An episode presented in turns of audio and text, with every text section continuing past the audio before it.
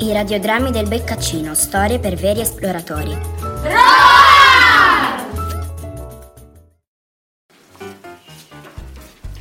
Odoardo Beccari, dall'introduzione a Nelle foreste di Borneo. In Borneo, nell'isola più grande della Malesia, un Rajah ed un Aranè del più puro sangue inglese governano in modo assoluto uno stato grande quasi quanto due terzi dell'Italia, che ha la sua flotta ed il suo esercito, ma che non è ancora connesso con una linea telegrafica al resto del mondo, che non ha ferrovie e nemmeno strade, ed è invece nella massima parte coperto da interminabili e dense foreste nelle quali vagano gli orangutang. Quivi gli abitanti conducono una vita primitiva ed in parte sono tuttora selvaggi, dediti alla caccia dei loro simili, dei quali conservano le teste affumicate sospese nell'interno delle abitazioni. Questo è il regno di Sarawak.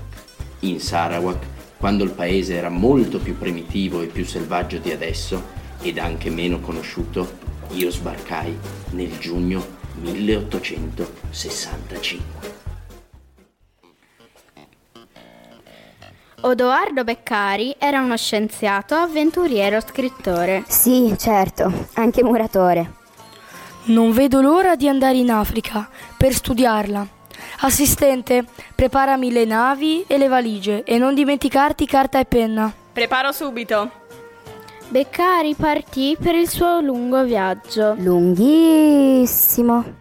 Però Beccari prese le correnti e i venti sbagliati e sbarcò in Malesia, credendo fosse l'Africa. Eccoci in Africa e adesso iniziamo a studiare i luoghi, le lingue e gli animali. Prendo carta e penna.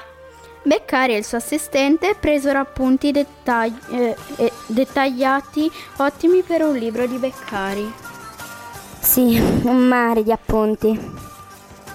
Ma Beccari, sapete com'era? Era sempre troppo preciso per me.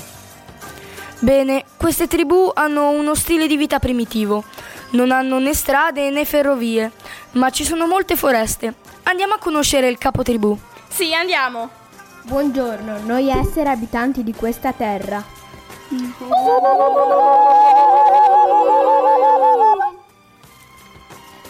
Buongiorno. Noi viviamo di caccia e le foreste sono infinite.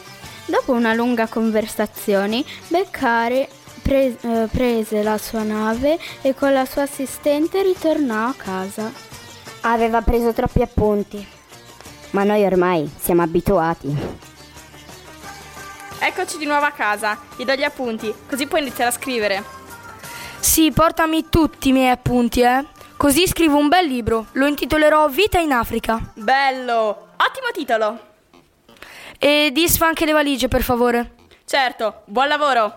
Passarono giorni, mesi, anni, decenni e forse anche secoli.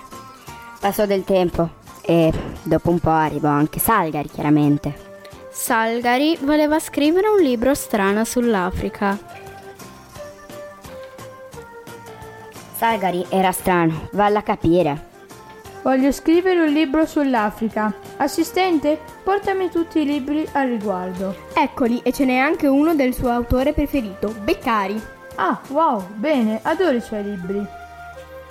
Lo so, è il primo del mucchio a destra. Dopo settimane che studiava, Salgari pensò una cosa. Assistente, sei sicura che questo libro di Beccari sia sull'Africa? Si legga il titolo e l'introduzione. A me sembra la Malesia. No, è l'Africa.